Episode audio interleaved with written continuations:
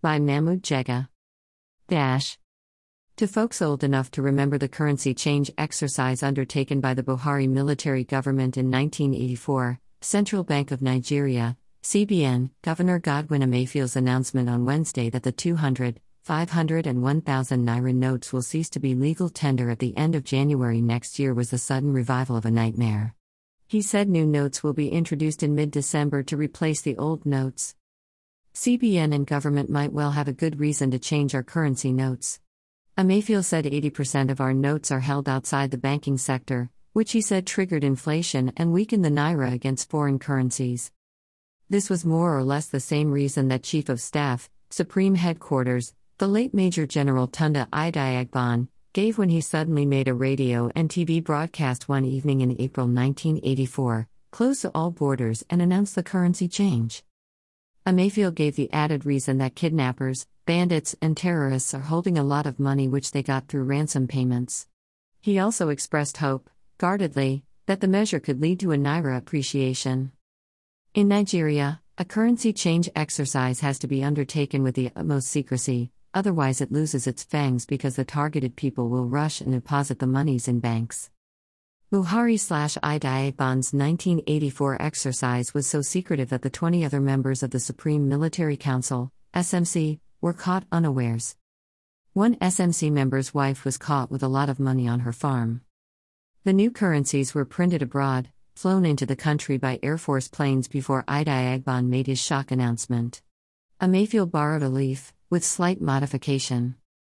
Bank of England recently announced the introduction of new notes and coins with pictures of King Charles but said it will be a very gradual process.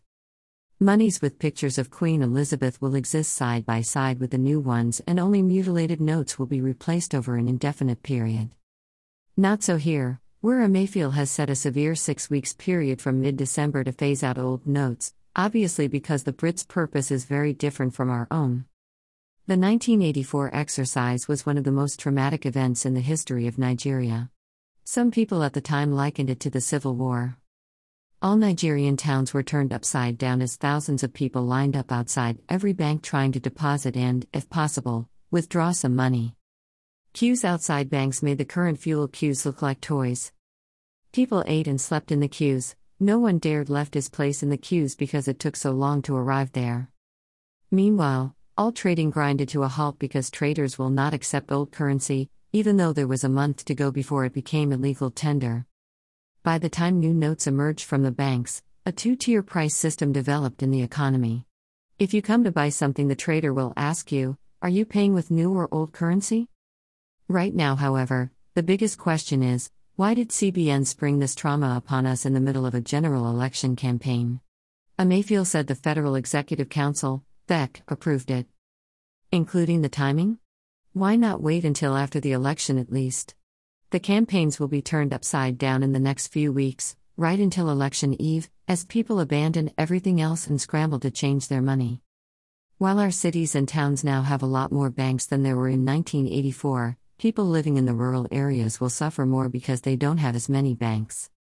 The rural economy is still mostly cash based, hence, they have the biggest challenge of deposing old money in the banks. The timing is very bad. It is remarkable that the Federal Executive Council approved such a potentially disruptive and traumatic event in the middle of a general election campaign.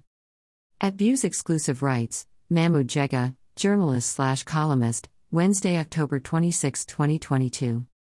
Greater than could this be step in the right direction to reduce inflammation and proliferation of Naira notes? Experts, please enlighten me. Greater than. Greater than George Megbaj, at Megbaj Irmani, October 26, 2022.